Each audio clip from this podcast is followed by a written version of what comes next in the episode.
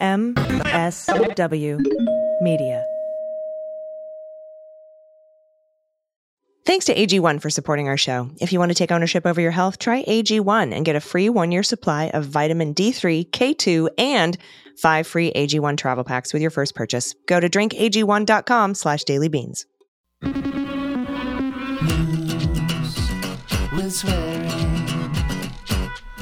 Daily beans,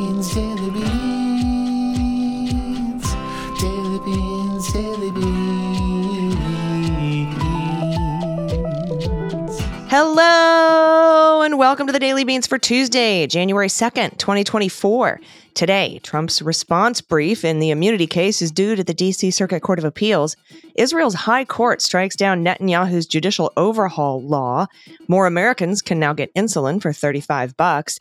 McKinsey will have to pay $78 million in U.S. opioid settlements over its work for drug firms like Purdue Pharma. And an appeals court allows California's ban on guns in most public places to take effect. I'm Allison Gill. And I'm Dana Goldberg.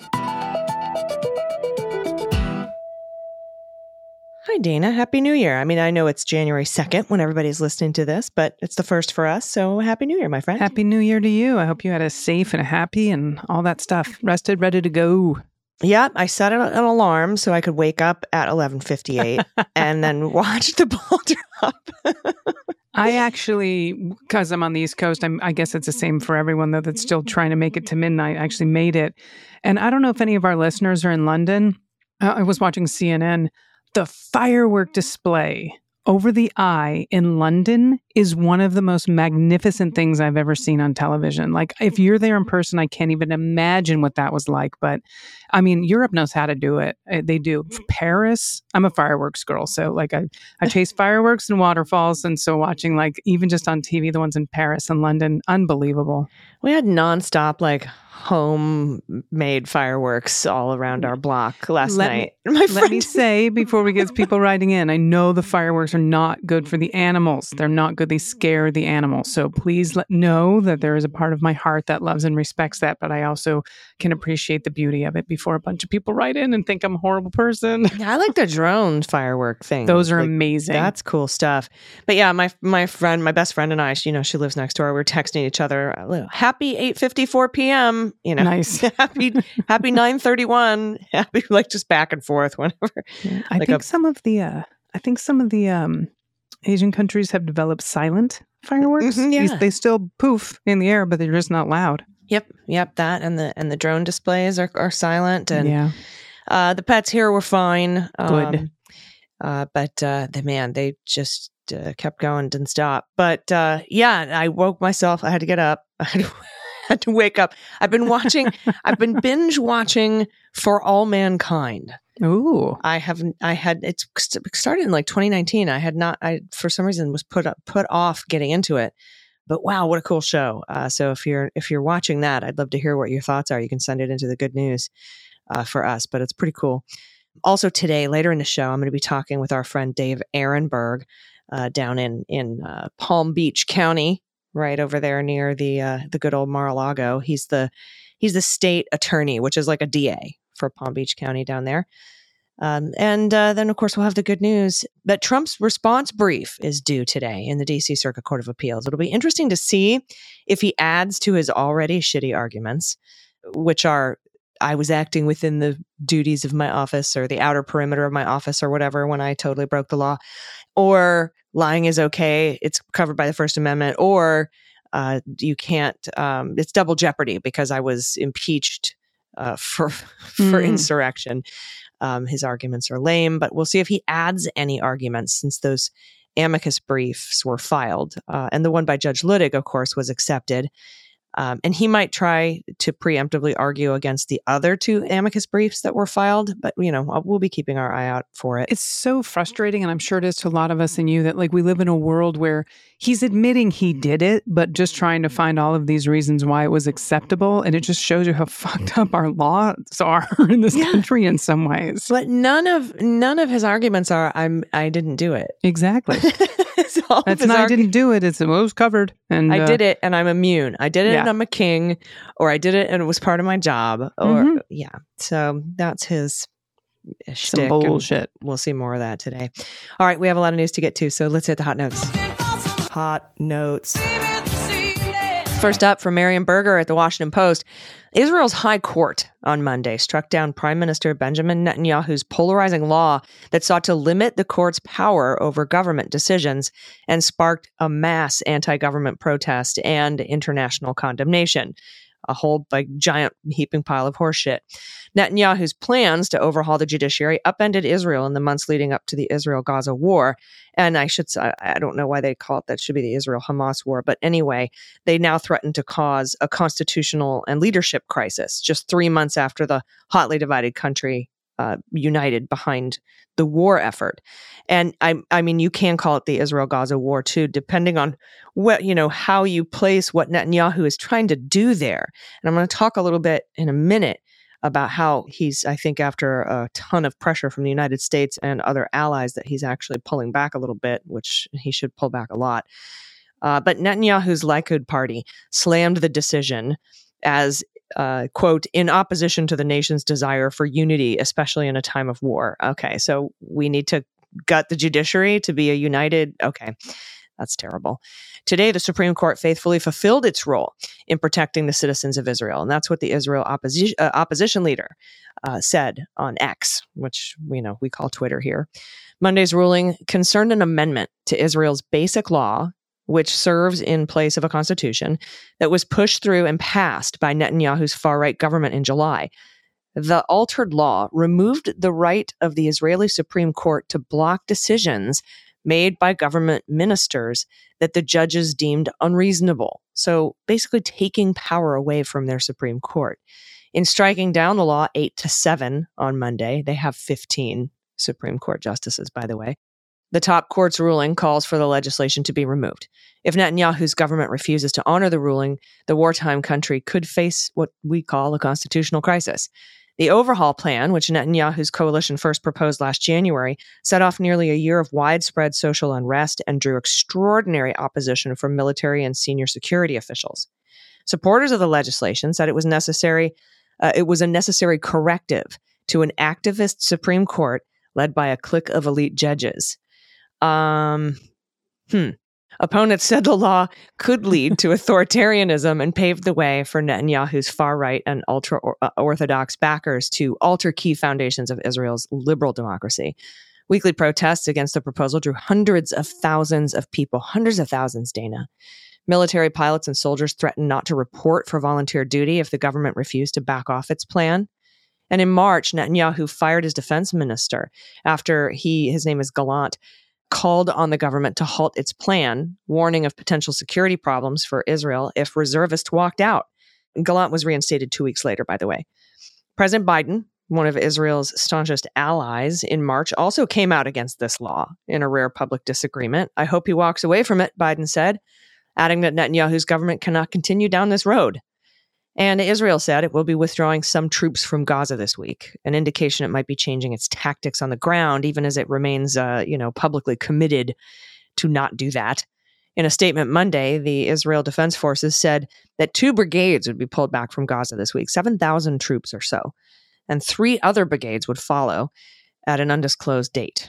Now, Biden, as we know, has been pushing for this with his continued calls for temporary ceasefires and to, to get hostages out and his diplomacy efforts towards a, a two state solution. So I have a I have a feeling that uh, U.S. pressure uh, is probably what garnered this drawdown. I sure hope so. All right, AG, next up from CNN more Americans with diabetes, well, they're going to get a break on their insulin costs in 2024. Sanofi is joining the nation's two other major insulin manufacturers in offering either price gaps or savings programs that are going to lower the cost of drugs to $35 for many patients. Now, the three drug makers are also drastically lowering the list prices for their products. The moves were announced in the spring, but they didn't take effect until January 1st. Now, some 8.4 million Americans they rely on insulin to survive, and as many as one in four patients have been unable to afford their medication, leading them to ration doses, and that's sometimes fatal ramifications, and that's according to the association. Congress and new players in the market have increased pressure on insulin manufacturers to lower their prices. Medicare enrollees now pay no more than $35 a month for each of their insulin prescriptions. That's thanks to the Inflation Reduction Act, by the way, which Democratic lawmakers pushed through Congress in 2022. But drug makers also forced changes in the Medicaid rebate program that would likely have cost them hundreds of millions of dollars each if they didn't lower their list prices. yep. Now, Sanofi established a $35 monthly cap on out of pocket costs for Lantus, and that's its most widely prescribed insulin in the US for all patients with commercial insurance starting January 1st. It already limits the cost of $35 for all uninsured patients. Novo Nordisk in September launched the My Insulin RX program, which provides a 30 day supply of insulin for $35 to eligible patients, including the uninsured. The company also offered copay savings card that allows eligible patients to buy its insulin products for as little as $35 and no more than $99 depending on their health insurance coverage. Eli Lilly in March instituted an automatic $35 monthly cap on out of pocket costs for those with commercial insurance buying its insulin products at participating retail pharmacies. Now, the uninsured are able to download the Lilly Insulin Value Program Savings Card, which allows them to get the medication as well for $35 a month. Insulin makers they're more willing to cap out of pocket costs now because of the public pressure, and there's been a lot to increase affordability and because of new competitors such as Civica RX. And that's from Tim Lash. Tim's the president of West Health Policy Center, which focuses on lowering the cost of healthcare. Now, Civica RX is working on manufacturing and selling insulin for no more than $30 a vial. Sanofi cut the list price of Lantus by 78% to $96 for the pre filled pens and $64 for the 10 milliliter vial starting January 1st. It reduced the list price of its short acting Apidra insulin by 70%. And just a short note here before I move on it's clear that these companies are still making a fucking profit, which means they were gouging people that needed insulin. That's what's clear about the story still. Now, Novo Nordisk, uh, they lowered the list prices of several of its insulin vials and pre-filled pens, including Novolog, Novolin, and Levemir, by up to 75% as of January 1st. Now, the new list price for Novolog is $72 per vial and $140 for the Flex pen. And Eli Lilly said it would slash the list prices of Humalog, its most commonly prescribed insulin, and of Humulin by 70% by the end of 2023, which has passed. Humalog will now carry a list price of $66 per vial. So these moves were carefully timed, and they will save the companies hundreds of millions of dollars a year. This is what experts are saying. That's because the 2021 American Rescue Plan Act, well, it made a major change to the rebates that drug manufacturers pay annually to state Medicaid programs, a change that's kicked on January 1st. So if you think they're doing this out of the kindness of their heart, I guarantee they are stealing from one pocket and putting it in the other. They're doing it because the arrest the American Rescue Plan had that cool backdoor thing. And and you know, I mean this is obvious what happens, right? If we offer like we could in in the Inf- American Rescue Plan Inflation Reduction Act $35 vials of insulin through Mhm. Medicare, then the other companies have to compete with that. Yeah. If you if you're faced with $35 or $650, you're buying the $35 insulin. Yep. And if they're losing 75% of their revenue from this, well, let's say one of their drugs, they've lowered it by 75%. Just think about these profits these co- drug companies have been making up until now. It's grotesque. Yeah. So thank you, President Biden.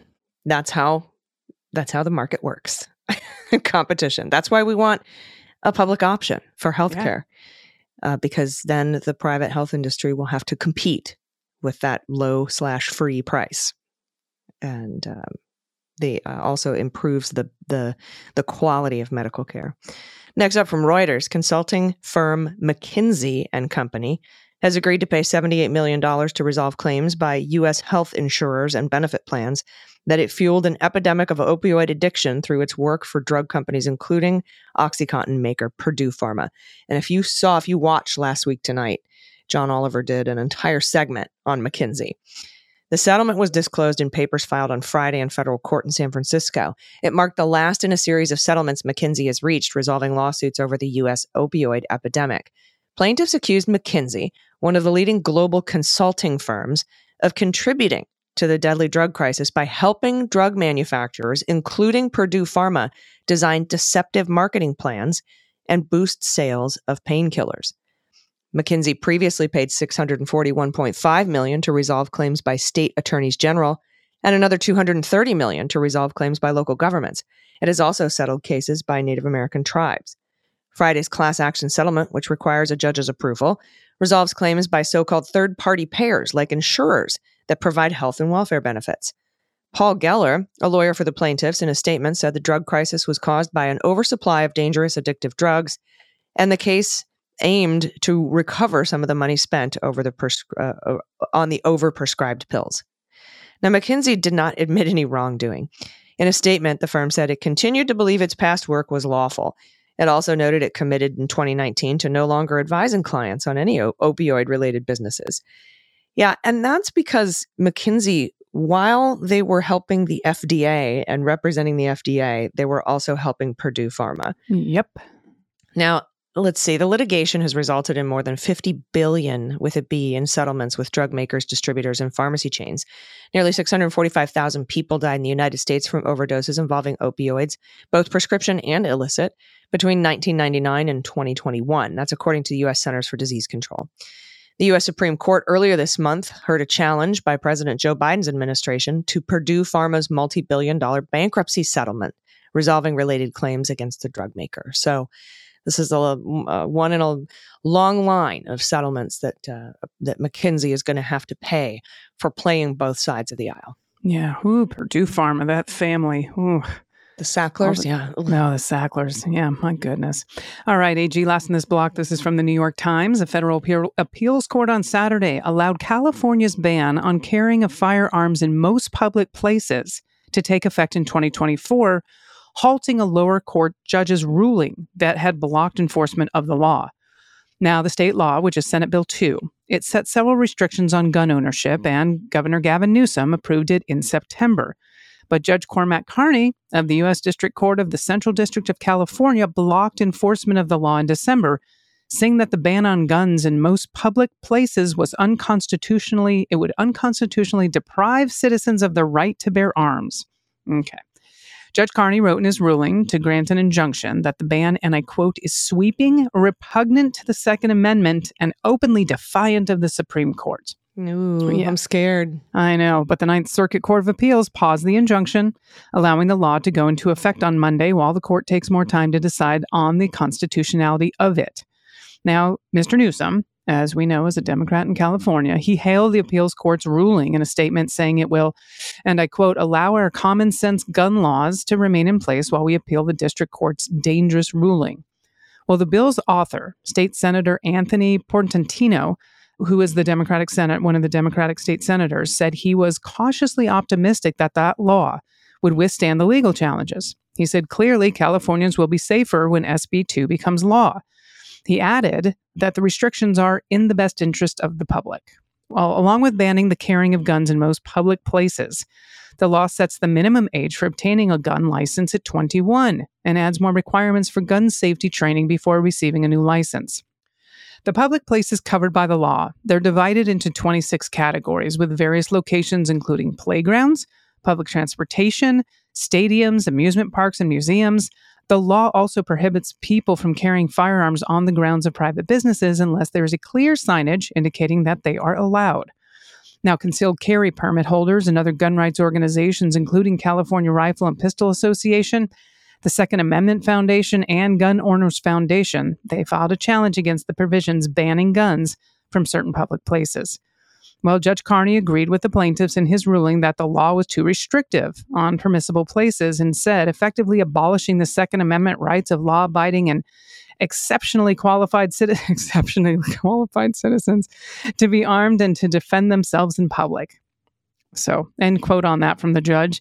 But the California Attorney General, uh, Rob Bonta, who appealed Judge Carney's decision, by the way, argued in a statement that guns in sensitive public places do not make our communities safer, but rather the opposite. More guns in more sensitive places makes the public less safe. This is what the data supports. End quote. Now, C.D. Michael, uh, he's the general counsel for California Rifle and Pistol Association, said the Saturday ruling from the appeals court was not really a win for the state yet, since the court still must judge on the merits of the case. And he said for decades, people with a license to carry in public have been able to carry in all of these places. That doesn't mean it's right. He called that's what I added. That's not from the story. He called the state law an effort to get around Bruen, referring to the U.S. Supreme Court ruling in a case, New York State Rifle and Pistol Association versus Bruen.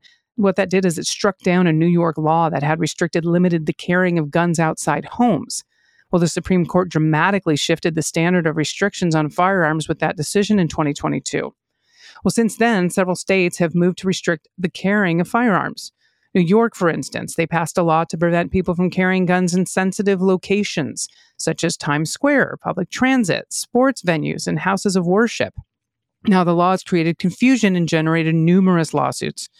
Illinois, by the way, also banned high powered guns this year in response to a mass shooting on July 4th of 2022 in Highland Park. As we know, that's a Chicago suburb. Now, this month, the U.S. Court of Appeals from the Seventh Circuit, based in Chicago, actually upheld that ban. Now, when Mr. Newsom signed the ban on guns in public places into law, he also approved a sweeping series of gun safety measures, including the micro stamping of handgun cartridges, cartridges to help with tracing crimes and an effort to use funds from bullet sales to improve gun violence intervention programs and school safety. I'm all for that. hmm Yeah, and uh, you know this whole the argument here is you know, well, what uh, you know, so then the only people in these sensitive places with guns are bad guys, and uh, Right. it's the whole good guy with a gun fallacy. Uh, You know, I got a lot of friends who are in you know police officers, Harry Dunn, you know, all that that whole group of group of folks, and they do not want to go into a place where everyone's got a gun Right. um, if if you're in a public like if you're in a mall and somebody pulls out a gun and starts shooting a mass shooter and some good guy with a gun pulls out a gun and starts shooting and then some other good guy with a gun can't tell who the bad guy is and starts shooting and then the cops show up and they don't know who the fuck is the bad guy or the good guy and everyone with a gun gets a gets a bullet it, it's just it's no it's just no it's not safer it's just not um, and we know it's a fallacy because otherwise they wouldn't ban guns at places like the Rifle Association meetings that they have. yeah, you know, or Mar-a-Lago or Mar-a-Lago. It's a gun, it's a gun-free zone for a reason, and it's absurd to think that it, they're the exception and somehow they're safer because of it. No, they just want to basically increase murders in uh, cities so that they can say Democrats are soft on crime. Mhm. Also, a couple other laws that went into effect today. Washington State is expanding its 10 day waiting period on the purchase of all guns. Illinois, like I like you mentioned, that their high powered semi automatic rifle ban and high capacity magazine ban goes into effect today. And Colorado bans ghost guns starting today. So all good all good laws common sense gun laws go into effect today and it's going to cause a bunch of lawsuits and we know what the supreme court's going to do with them but here we are. We do what we can. All right everybody we've got a lot of good news to get to but first i'm going to be speaking with my good friend dave aronberg from down in florida uh, but we have to take a quick break. Stick around we'll be right back. After these messages, we'll be right back. Hey everybody, it's AG. I used to spend most of my days pretty sluggish and low energy because I have a lot of anxiety, but that's before I started drinking AG1 and I made it a daily habit. Taking care of your health is not always easy, but it should be simple, right? These habits should be easy to pick up, and that's why for at least you know, almost 3 years now I've been drinking AG1 every day, no exceptions. It's just one scoop mixed in some water once a day every day, and it makes me feel energized and ready to take on the, everything I have to do. And that's because each serving of AG1 delivers my daily dose of vitamins, minerals, prebiotics, probiotics, and more. It's a powerful, healthy habit that's also powerfully simple. AG1 provides me with the comprehensive nutritional support that my brain, my gut, my immune health all need. It's packed with essential vitamins, probiotics, whole food nutrients. It's my way of ensuring I've got all my nutritional bases covered, setting a healthy foundation. So when I'm on the go, pushing through an intense workout, tackling a lengthy workday, traveling, I know I need extra nutritional reinforcement, especially now that I'm, you know, menopausal. I've got huge gaps in my nutrition. And that's where AG1 comes in, offering a comprehensive blend of pre and probiotics, adaptogens, antioxidants, whole food based protein nutrients. Drinking AG1 every day ensures I have both energy and focus. I love it and I recommend it to everybody I know. If there's one product I had to recommend to elevate your health, it's AG1. And that's why we've partnered with them for so long. So if you want to take ownership over your health, start with AG1. Try AG1. You'll get a free one year supply of vitamin D3, K2, and five free AG1 travel packs with your first purchase exclusively at drinkag1.com slash dailybeans. That's drinkag1.com slash dailybeans. Check it out. Hey, everybody, welcome back. I'm happy to be joined today by my good friend, state attorney for Palm Beach County. Also, you know, kind of basically the DA down there. Please welcome Dave Aronberg. Hi, Dave. Great to be back with you, AG. It's really good to see you, my friend. Yeah, uh, happy new year to you and your listeners. And I'm excited about 2024, a year of justice, accountability, and democracy. Or maybe I'm too optimistic. Nah, I feel the same way. I feel the same way, my friend. I think Merriam Webster asked, What word do you want to hear more in 2024? And I said, guilty. I would like to hear the word guilty more in 2024.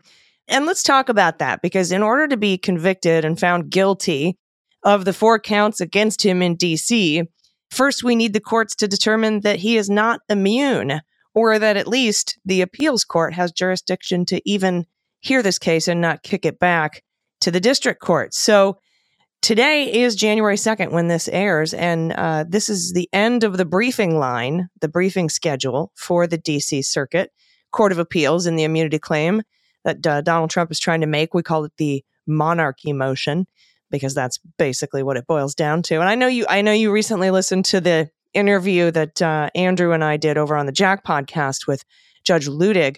Tell me what your thoughts are on where you think the appeals court uh, is going to come down on this immunity decision, and also do you, if you think SCOTUS is going to even hear it. Well, first off, kudos to you and Andrew for an excellent interview with Judge Luttig. That was uh, one of the best, and uh, he is so impressive. And just w- one thing I noticed from that interview, I thought it was very funny. He didn't know who Ari Fleischer was, which right? No one seemed to call him out on that. no, I just I thought it was funny, you know, and I I don't know if it was a bit or not. because you know I don't like to step on people's punchlines, but he was like, "Whoever this Ari Fleischer person is," and I just thought that was hilarious. I, I think that was real. I don't think he's he's got bits. I don't think Judge Luttig has bits he didn't know who Ari Fleischer was, which was really, it shows you the integrity of him because Judge Luttig is apolitical. He was about to be appointed to the U.S. Supreme Court by George W. Bush, whose spokesperson was Ari Fleischer, but he didn't know who he was because he doesn't do politics. So I think that just tells you a lot about the guy. Right. No, exactly. So I imagine that uh, what Trump is about to file, I don't know if he, if him, him and his attorneys are advanced enough to address the three amicus or amicus briefs that were handed in in this case. One of them's been accepted. The one that's been accepted, at least thus far, is the one uh, that Judge Luttig uh, took part in. There's another one by uh, George Conway, Olivia Troye et al. And then there's a third by the American Oversight, and they're arguing jurisdiction. But the jurisdiction argument did come up in Jack Smith's filing, along with some of the points that Judge Luttig et al. made in his brief.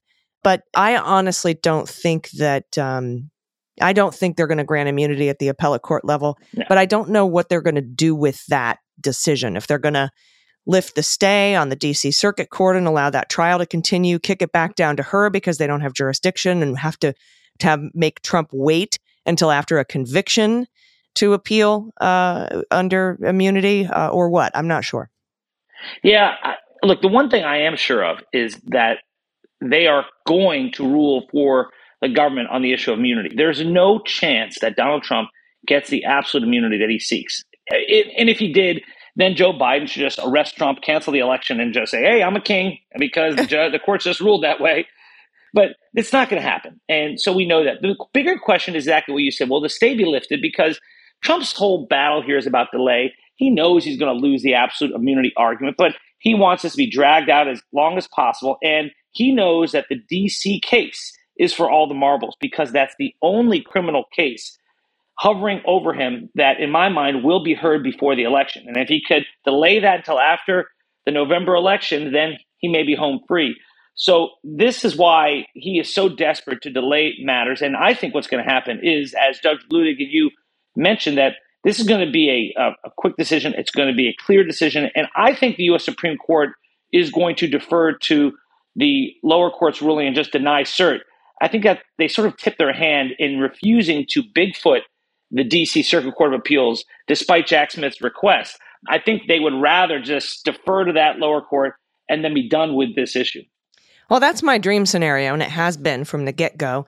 And if you're going to achieve that dream scenario, you would have had to have gotten that first SCOTUS denial to leapfrog over the appellate court. Of course, the media was like, big win for Donald Trump, big loss for Jack Smith. I'm like, no, no, no. This is step one in the biggest win that Jack Smith could get if indeed the Supreme Court refuses cert the second time around. But also, I want to ask you about a little bit of a sleeper case because, you know, you say that um, this one's for all the marbles, but, you know, depending on like if the Supreme Court grants cert and they schedule arguments out in April or May, we still got your cohort, the DA of Manhattan, who's ready to go in March on 34 felony counts of uh, of falsification of business records. But I don't know that there's enough time to get that trial in before we get the DC trial in. Yes, I think that is that is a good uh, way to look at it, the sleeper case, because I think that is the second case most likely to be heard before the election. I didn't mention it because I, I, I think this case will be heard before the election. The DC case, that's a bigger case. That one really can deprive Trump of his freedom, perhaps after the election. It, and it's a, it's about stealing an election, whereas the right. Manhattan DA is about 2016 crimes for a hush money cover. Right, and you know, as a as a fellow DA, I I can tell I don't think it's the strongest case. I mean, he's it's all misdemeanors. He hasn't yet explained why it becomes a felony. Like, what is the grounds to make it a felony? What is that other crime that it relates to? So, I I don't hold much hope in that case. I do think though, that the DC case will be heard before the election. I think that uh, he'll be found guilty. And then the question is, does he get incarcerated before the election? You, I believe I saw your tweets, and I will always call it Twitter, where you say that because of the length and the sentencing memos and all the pretrial determinate, you know, uh, investigations, that there's no way he goes into an orange jumpsuit before the election. And, and perhaps you're right, but I still think it'll be a powerful verdict if he is found guilty by a jury of his peers to have interfered with the election, deprivation of rights, intentional, uh, uh, the, uh, the, was it called, defrauding of the United States, a conspiracy to defraud the United States. And he has two counts of the uh, obstruction of an official proceeding one obstruction, the other one conspiracy. So I think he's in a lot of trouble there. And I do think the easiest question is whether or not he will win this immunity issue. The answer is no. But then the question is, what happens? I think that the dream scenario is more likely than not that that happens. That the Supreme Court just denies cert, and then, then I, the, the, for me, the bigger question is, does the D.C. appellate court lift the stay immediately, saying it has no jurisdiction, or just decides to lift it? That could happen, and I just I'm not sure about that one. And that would require Trump to then go to en banc or petition the Supreme Court for an emergency administrative stay, which could be issued. I just want to put that out there while the the appeal goes to the Supreme Court, even if they deny cert, there probably will be a five, six, seven day administrative stay applied while they decide whether or not to take the case, not whether or not it deserves a long stay, right? Because these applications for emergency stay, which he's been denied every step of the way, or I should say the full stay has been denied every step of the way, but the emergency administrative stay has been granted at every step of the way. And that does not ever mean that they think that this is going to win on the merits or that they'll even take the case. So I just kind of want to caution everybody because the the media is going to go, uh, you know, they're gonna they're gonna say, oh, court blocks stay on lifting of stay on trial back back on hold you know and everybody's going to be really angry but i just want to put it out there that it's an administrative stay while they consider whether or not to take the case and if it happens that way at all they might come back and just deny cert before they have to answer the stay question.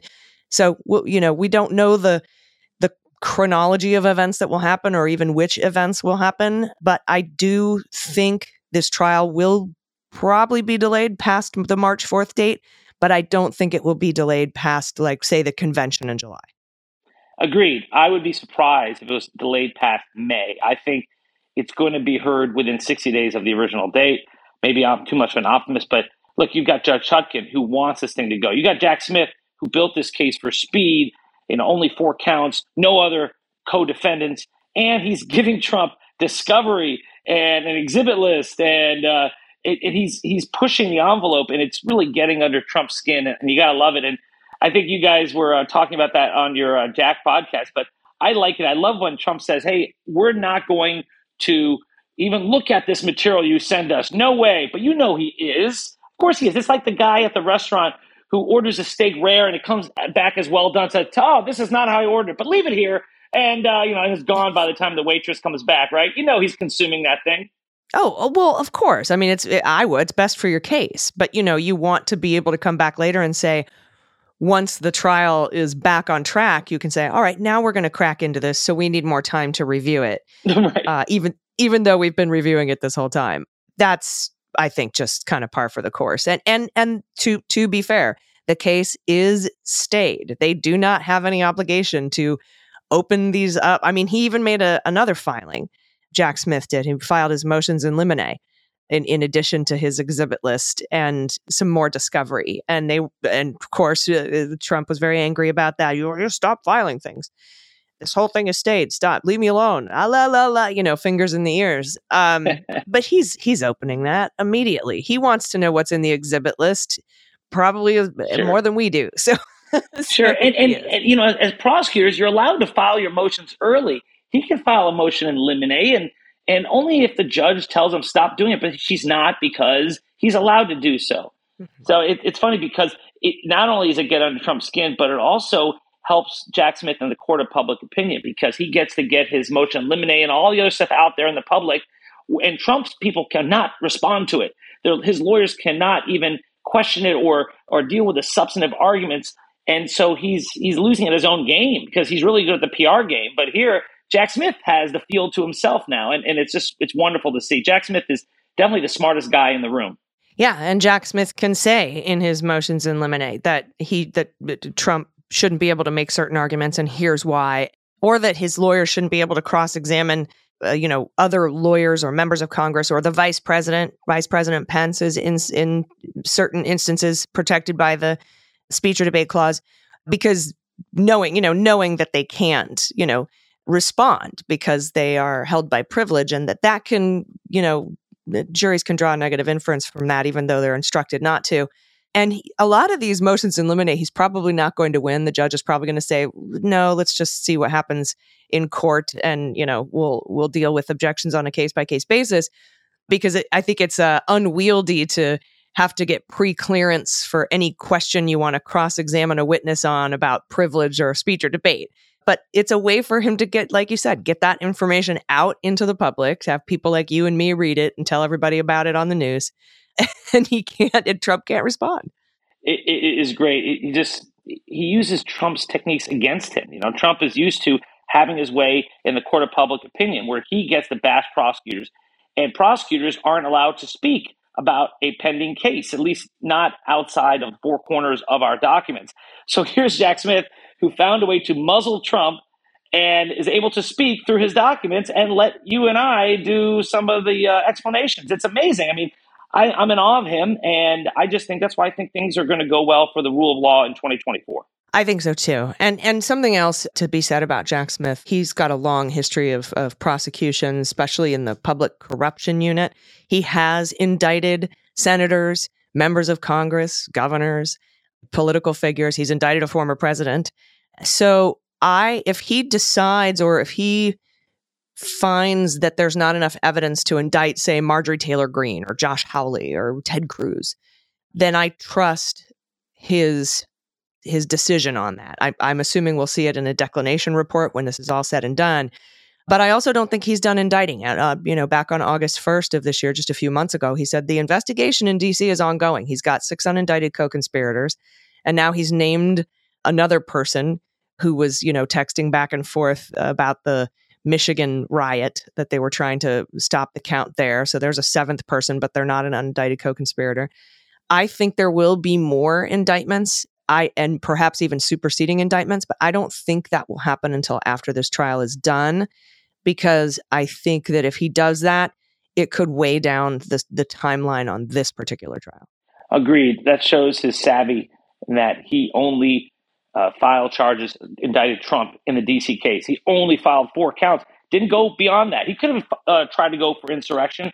It would have uh, perhaps made the arguments easier to, to bounce Trump off the ballot, but Jack Smith didn't. He knew it would be much harder to prosecute him for insurrection. He kept it out, and that's a reason why his case is going first. So, yeah. I, I and, and, and by the way, you had a great discussion on insurrection. I do think it is a real possibility. It, I know you may want to get into it a bit that that uh, it's it's a non-zero chance, as someone said, that the Supreme Court upholds the uh, Colorado ruling. I think it's unlikely. I think you and I are on the same page as that. That just you know, reality bites. It's just the Supreme Court. I think is going to uh, going to overturn the Colorado decision, but there is still a shot.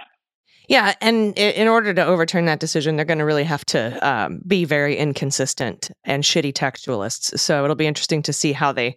Uh, they're sitting around right now. I know Harlan Crow and uh, Clarence Thomas are s- looking at some Nazi plates and, and, and, and Nazi memorabilia and trying to figure out how they block the Colorado Supreme Court ruling without looking like inconsistent a holes. But as far as insurrection, yeah, you know, some might say that um, Trump might have had a better double jeopardy argument had he been charged with insurrection because he was acquitted in the Senate of insurrection. So it still is a terrible argument and wouldn't fly, but it might not get tossed out of the Supreme Court as quickly as, say, something that where that charge doesn't appear. Oh, who knows? And and also you'd have to make a First Amendment argument, and he probably wants to limit that uh, as well. It's it's going to be interesting, and the Supreme Court they're they're originalists, they're textualists, and yet they're going to have to sometimes. Yeah, well, that's right. It's it's when it's convenient, right? They say they are.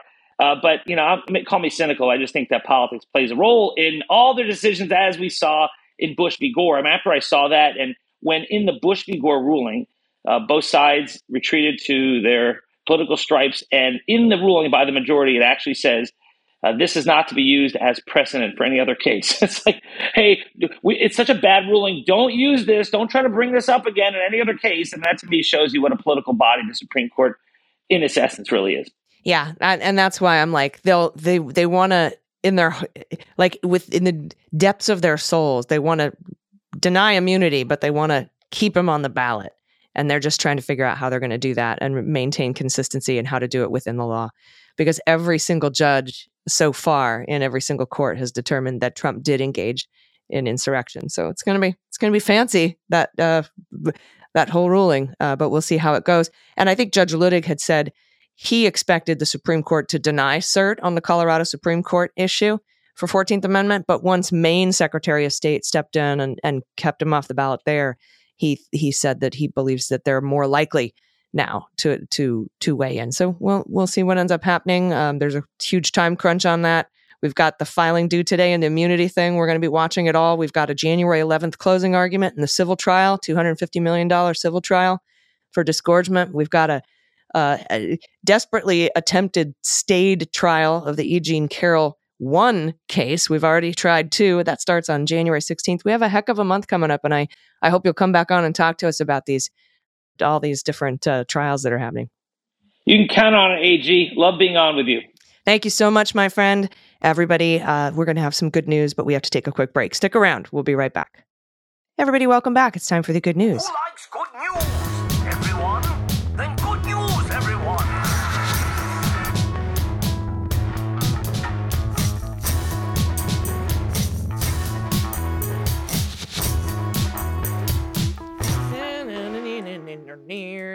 Good news. And if you have any good news, confessions, corrections, you want to play what's the model of your axolotl or opine on the bovine or what the heck wine or what the hell's in that shell or what the you know, cat me if you can, what the mutt, whatever it is you want to send to us, we'll guess. We'll guess what it is. guess just guess what this is. That's the, it sounds like a category on Celebrity Jeopardy, right? guess what this is? and it's just a Uh, picture of a frog. It's a frog. Um, uh, or if you let's see, if you have d- dissertation titles, theses titles, I love those. Whoopi Blanky stories, uh, stuffed animal stories are amazing. Shout out to a loved one. Shout out, shout out to yourself. Uh, shit kids say, shit you say. Anything you want to send to us. Adoptable pets in your area if you can't pay pod pet tax. Send it to us at dailybeanspod.com and click on contact. First up, Patrick on Patreon A correction. UC Irvine are the anteaters, not the aardvarks. Small but significant difference. Zot, zot, zot. I knew it. I knew it was something like that. I love it. You were And, uh, close. I was so close. Um, so yeah, if you send in me pic- send in pictures of anteaters or aardvarks and say what the aardvark, I won't be able to tell you what the difference is. and from I'll take the next one too. Lori C. No pronouns. Happy New Year, AG and DG. Lori C. here. Pronouns she and her. This time of year reminds me of my favorite Miss Heard song lyric story. From the time Dan Fogelberg released the song Another Old Lang Syne, I was perplexed by something I thought he said. Quote, Met my old lover in the grocery store. The snow was falling Christmas Eve. I stole behind her in the frozen foods and touched her on her seat. Unquote. Creepy, right? Sneaking up behind a woman you haven't seen for years and touching her like that? He's lucky she didn't get mad and walk away. Then, about 10 years ago, I went to a cinematic Titanic New Year's Eve show at the Keswick Theater in Glenside, Pennsylvania. Shout out to that beautiful theater, where J. Elvis Weinstein performed the song and clearly enunciated the word sleeve instead of seat. And I laughed at myself so hard. Coincidentally, and speaking of guys named Elvis, please see the attached picture of my Beagle mix, Elvis, and feel free to guess what the other breed is he's rocking. Blessings to you, your team, and all your listeners, and many thanks for the beans. Well, he looks like a straight up beagle to me. He does, except there's a little bit, um, because his his face is Narrower, yeah. Sort of shepherd, not shepherd. Actually, I don't even know. It's narrower. Oh, we've got some dots in the next one. Maybe it's a uh, Aussie mix.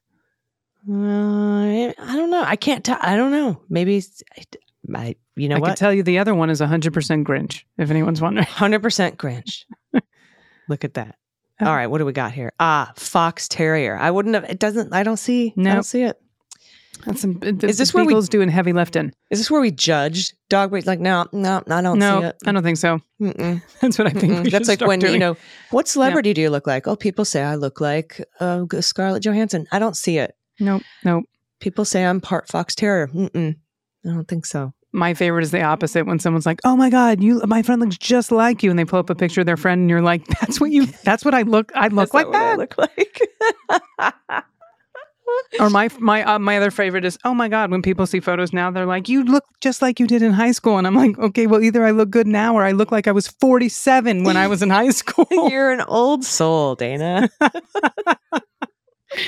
Uh, literally. Like, Oh my God.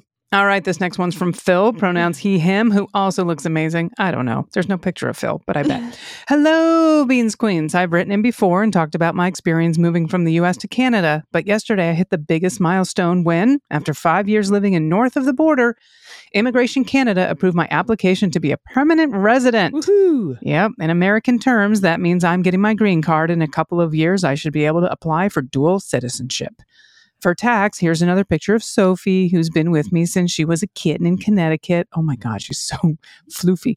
Yes, that fluffy belly is a trap, but I still love giving her belly rubs until she starts with the little love bites. Thank you for everything you do, and a reminder to all of our listeners living abroad to start requesting those absentee ballots. Yes. Shout out to Democrats abroad and the amazing information they have on their website for every state to make sure all Americans know how to exercise our voting rights. Happy New Year. Thank you so much, nice. Phil. And this is a lot of floof. That's a big that's a big floof. Look at the floof in the cheeks even. I know. Adorable. I remember Sophie. Thank you, Phil, and thank you for the reminder. Everybody check out Democrats Abroad. Get those uh, get those ballots. Next up from Anonymous, pronoun she and her. Shout out to Stacey Abrams' books, full of legal terms I now understand because of the Daily Beans. Clean up on aisle 45. And Jack. Her book as well, Justice Sleeps and Rogue Justice. Those are two of her. Oh, Avery Keene. Uh, I also have to give a shout out to Riding Beyond, a program that supports people who are suffering or have suffered breast cancer in the Rogue Valley of Southwest Oregon. Two horses named Mystic and Journey are very special and connected with their humans in miraculous ways. This is a free program with professional equine assisted therapies. Ridingbeyond.org. What the heckwine are Mystic and Journey? Mystic looks like a thoroughbred. Ooh, Journey looks like a like almost like a Norwegian uh kind of a, you know, those um buckskins, but more golden. I've never seen a horse like this. You're so on your own for this. I'm like a horse is a horse. Of course, of course, of course. That's all I have. And Mr. Ed was a Palomino. But let's see. Let's see what Mystic and Journey are. We've got an ang- Show off. And Mr. Ed was a Palomino. well, I got these both wrong. so there we go. Anglo Arab is Mystic and Journey is a Rocky Mountain horse. Oh, Okay. I right. never then. heard of a Rocky Mountain horse. I learned something new today. So thank you. All right. This next one's from Joel, pronouns he and him. This was prompted by the realization about who was doing the kissing in I Saw Mommy Kissing Santa Claus. Okay. I recently performed in a holiday fundraiser for our local community theater here in Western North Carolina, where I mm. performed I Saw Mommy in character as an adult who was so traumatized as a child by seeing what I thought was something nefarious that I created an entire Santa centric conspiracy. I even created a conspiracy board with Christmas ribbon because if one can do prop comedy, why not? even even better, my parents played Santa and Mrs. Claus at the mm. fundraiser, so I got to confront Santa with doing bad things, but it was actually my father dressed as Santa and I was accusing him of doing things that in the song was the father dressed as Santa. Being a very small town, most people knew us, and that just added to the comedy of the performance. It's the first time I've ever shared a stage, by the way, with my dad, and it was so much fun. Here's a picture of my conspiracy board. Yes, George W. Bush is part of the conspiracy. and one of my parents as Santa and Mrs. Claus. Aren't they just the cutest? For Pet Tax, may I present Captain Margaret Dashwood and Angela Lansbury Cat, making it difficult for us to make the bed. Captain Margaret isn't happy to have been woken up from the picture. Angie has the white nose and was named her. We named her uh, so we can yell things like Angela Lansbury, stop licking yourself in front of guests. Okay, so there's the murder board with the, the I saw mommy kissing Santa Claus. okay, that's really good. And your Look parents are parents. adorbs. I want to hug them both. That's a good beard, Santa. A It good is. beard. And look at the baby kitties. Hello. So sweet. The nose on So, that so one is adorable. Thank you, everybody. Thank you for all of these. And please continue to send in your good news and questions and uh, corrections and uh, asking us what animals are. That's just fun. It's just so much fun. Uh, and I really appreciate it. And you can send everything in by going to dailybeanspod.com and clicking on contact. Uh, do you have any final thoughts, my friend? Do I have any final thoughts? I feel like I should be better about this this year. I had some yesterday. Uh, d- no, I don't have any today, but I'm going to start working on this since this is part of the podcast. That's okay. I have a final thought. oh, AJ, I never ask you, but I feel like you always just make sure they get in there. Yeah, I just I just shove them in. AG, do you have any final thoughts for today? Why, yes, I do, Dana. I was uh, thinking about the Green Day performance at Dick Clark's New Year's Rockin' Eve, hosted by Mm. Ryan Seacrest. That's the longest title of a television show in history.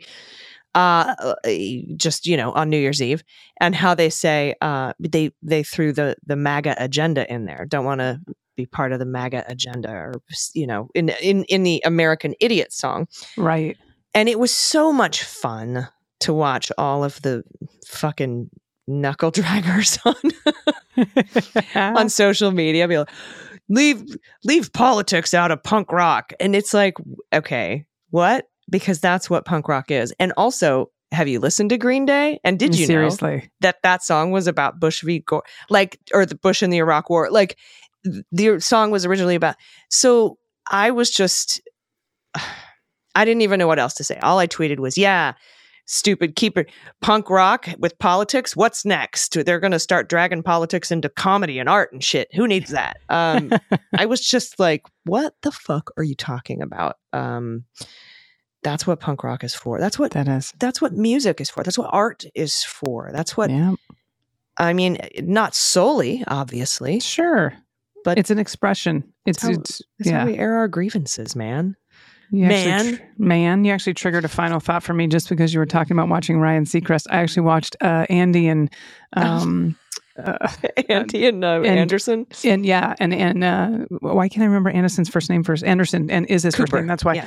Um, yeah. So I watched Andy and Anderson. I had no idea that Anderson Cooper had the giggle and laugh that he does. Oh yeah. It is I, I don't even know what to say about it. If anyone else watched it last night, so the year before they wouldn't let them drink at New Year's Eve because they turned into a hot mess, and Ann Anderson can't stop giggling.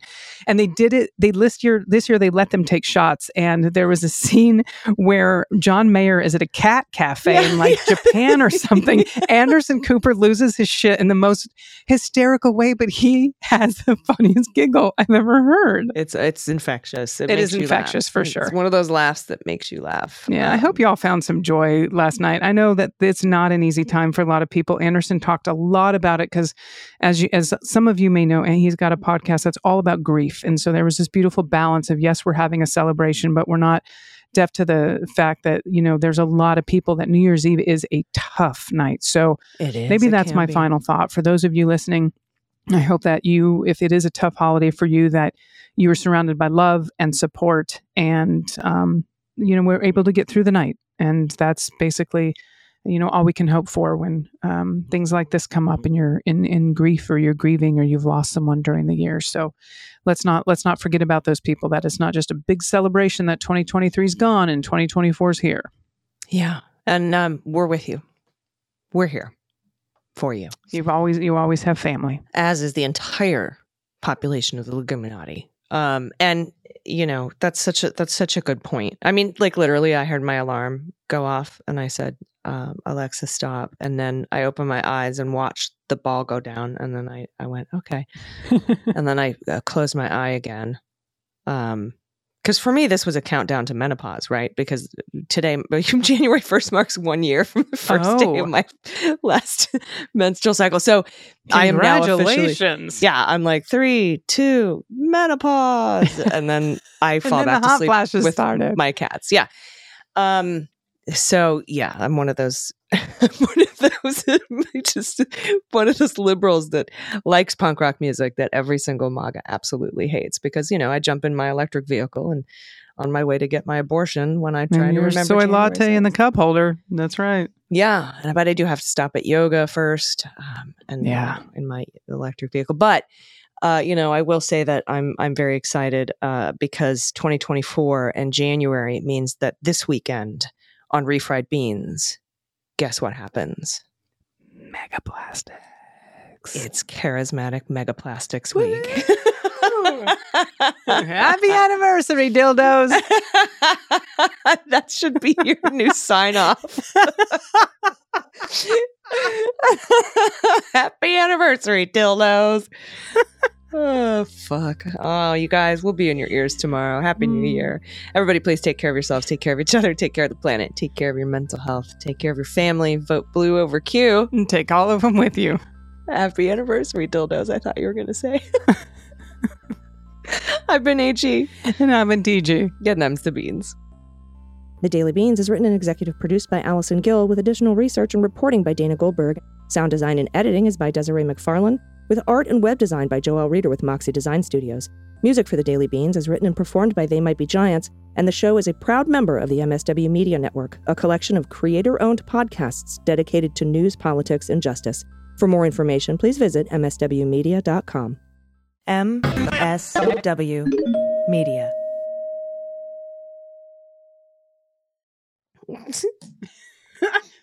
Happy anniversary, dildos.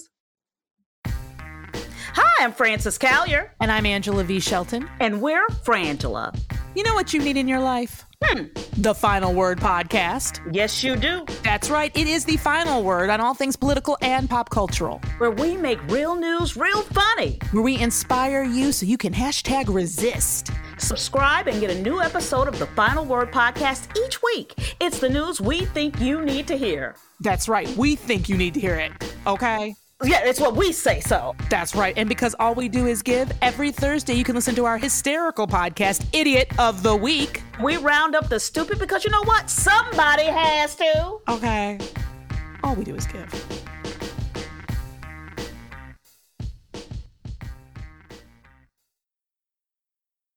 Hi, this is Jon Cryer, and I am hosting a new seven part true crime podcast called Lawyers, Guns, and Money that'll challenge everything you think you know about U.S. covert operations and presidential misconduct.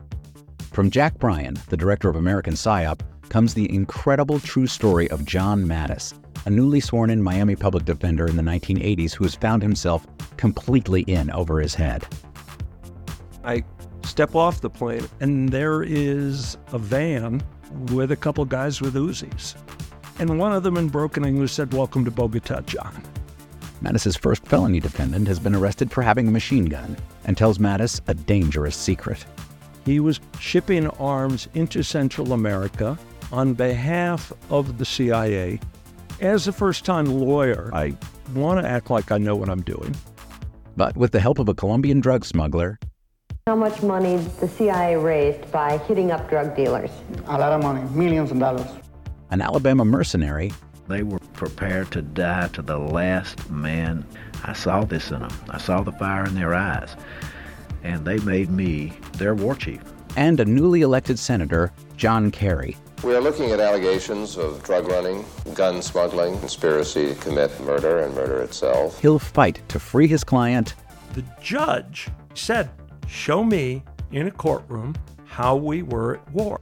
Expose an illegal war being run by the White House. I mean, I wanted him involved, but I didn't want to be on record as doing it. And somehow stay alive in the process. I just escaped a kidnapping by the CIA in Costa Rica.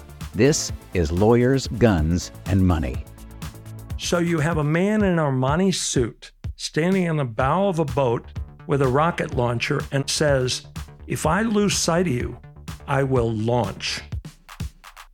You will be vaporized. Available everywhere starting October 29th, or get it ad free and early starting October 22nd at lawyersgunsandmoney.supercast.com. There you'll find bonus episodes along with exclusive content. Subscribe now.